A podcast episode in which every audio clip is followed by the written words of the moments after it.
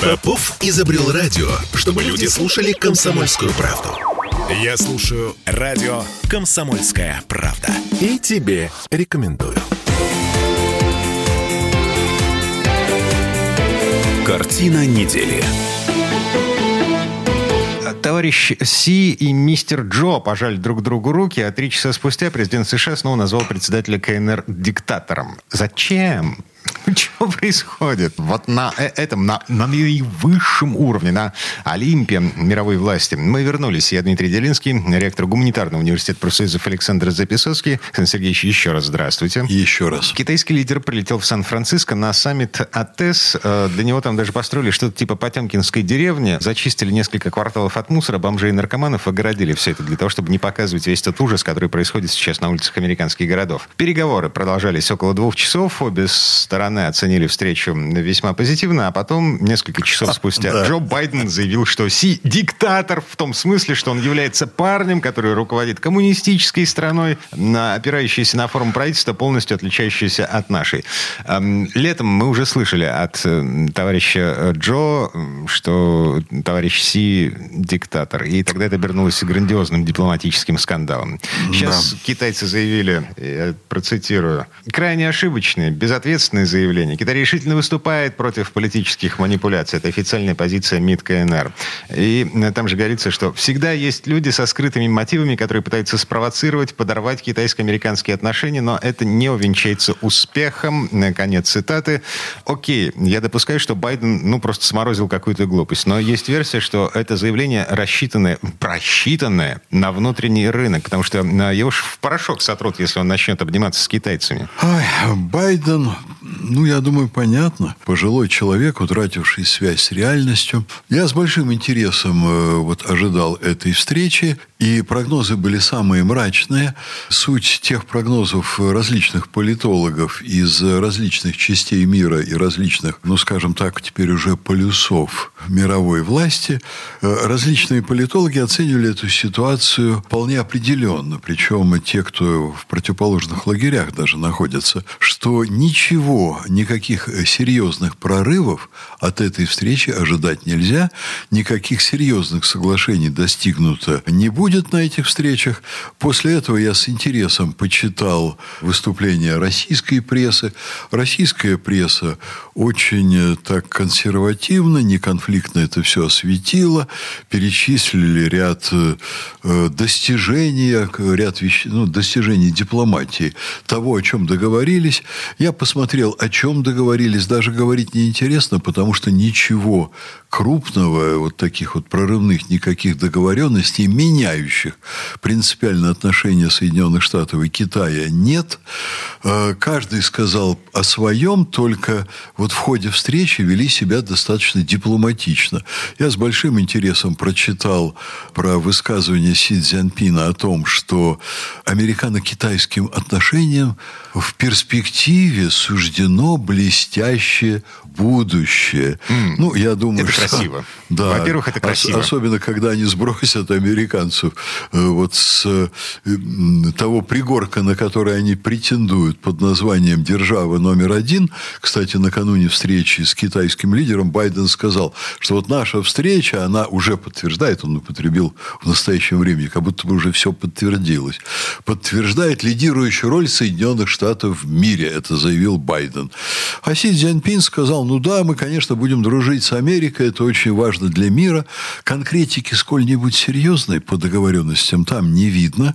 Я думаю, что российская пресса получила установку свыше освещать эту встречу, ну, не то чтобы благожелательно, но просто нейтрально, не... Ой, слушайте, а вы видели видосики, которые распространяются в российском интернете, выхваченные фрагменты переговоров между Байденом и Си Цзиньпинем, откадрированные. Так Расскажите. Что виден Джо Байден, который что-то говорит, и рядом с ним сидит его госсекретарь господин Блинкин. И он внимательнейшим образом следит за тем, что что говорит Джо Байден, и периодически у него такое лицо, ну, что он вот ждет, когда Байден сморозит, сморозит какую-нибудь Я про это слышал, но я не видел это в интернете. Это да. очень выразительное видео. Да. В общем, Россия вела себя чрезвычайно спокойно. Такой центральный мотив публикации отечественных крупнейших информационных агентств, ну, мы же, конечно, ничего не имеем против того, чтобы Америка, у Америки с Китаем были хорошие отношения. Это вот такая позиция, я подозреваю, официальная. В интернете, конечно, народ веселится, и это понятно. И, ну, я думаю, что вот за всем происходящим, конечно, большая трагедия Соединенных Штатов просматривается и грядущий триумф, безусловно, Китая. Хотя Китаю не просто, там есть свои проблемы очень серьезные. С начала 70-х годов прошлого века, начиная перестраивать свою страну и решая очень сложную задачу, а их задачу я бы так назвал бы, это вот на практике реализации теории конвергенции, когда какая-то страна берет лучшее, что есть от капитализма и от социализма. Но это сказать легко, а на практике нужно выбрать, что именно для данной страны лучше. И для соедин... данного исторического момента. И для данного исторического момента, вы правы совершенно. И вот попробовать создать, есть такое слово синтез, а есть слово симбиоз. Симбиоз – это отвратительный симбиоз, когда вот соединяют что-то несочетающееся, а синтез – это правильная, хорошая вещь. Вот китайцы, у них иногда получается симбиоз, но они над этим работают упорно для того, чтобы вот выстроить мейнстрим развития, чтобы у них был синтез капитализма и социализма, чтобы они отбирали все лучшее, а худшее они ни в коем случае не брали. У них даже есть несколько специально сделанных научно-исследовательских институтов, задача которых внимательно изучать Россию и историю Советского Союза, чтобы не повторить ошибки, которые сделал Советский Союз, mm-hmm. чтобы в Китае это не повторилось. Что в итоге все-таки? А в итоге Китай продолжает и после этой встречи выигрывать, но хотел бы сделать одно замечание. Вообще, на мой взгляд, сегодня реальной демократии в Китае намного больше, чем в Соединенных Штатах. Это даже несмотря на запрет иностранных соцсетей. А у них да, вообще да, запрет проблемы, иностранного интернета. Проблемы с да? Э, Тибетом, с внутренней да? Монголией. Да, несмотря на все на это, если вообще сравнить с американскими запретами, у американцев сейчас, по-моему, сто раз больше запретов, чем у китайцев. Да, погодите, а у них разрешено заходить в магазины и брать, что тебе захотелось у них декриминализировано магазинное воровство. Да-да, я вот видел, как наши российские олигархи во Франции в разговоре со мной этим восхищ... Э, возмущались. Как же в Америке до этого можно дойти?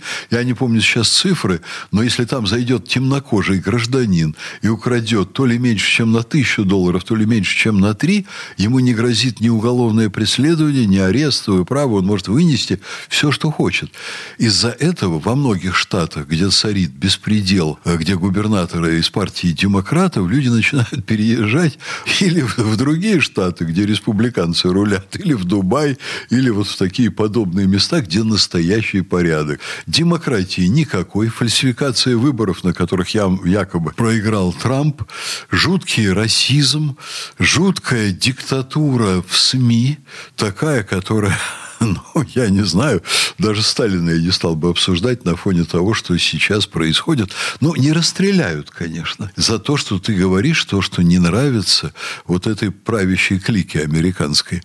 Но разорят, и будешь жить как нищий. Это произойдет элементарно. Например, могут взять телеканал, который поддерживает Трампа, и отлучить его от всех кабельных сетей. После чего он автоматом теряет рекламу, и все разоряются. Вот такая свобода слова. То есть прогнившая насквозь страна, Китай по сравнению с Соединенными Штатами порядок, демократия, там огромная коммунистическая партия, которая талантливых людей взращивает снизу, с молодости, проводит их по разным ступенькам э, социальной лестницы, по разным ступенькам власти, тщательно готовит кадры.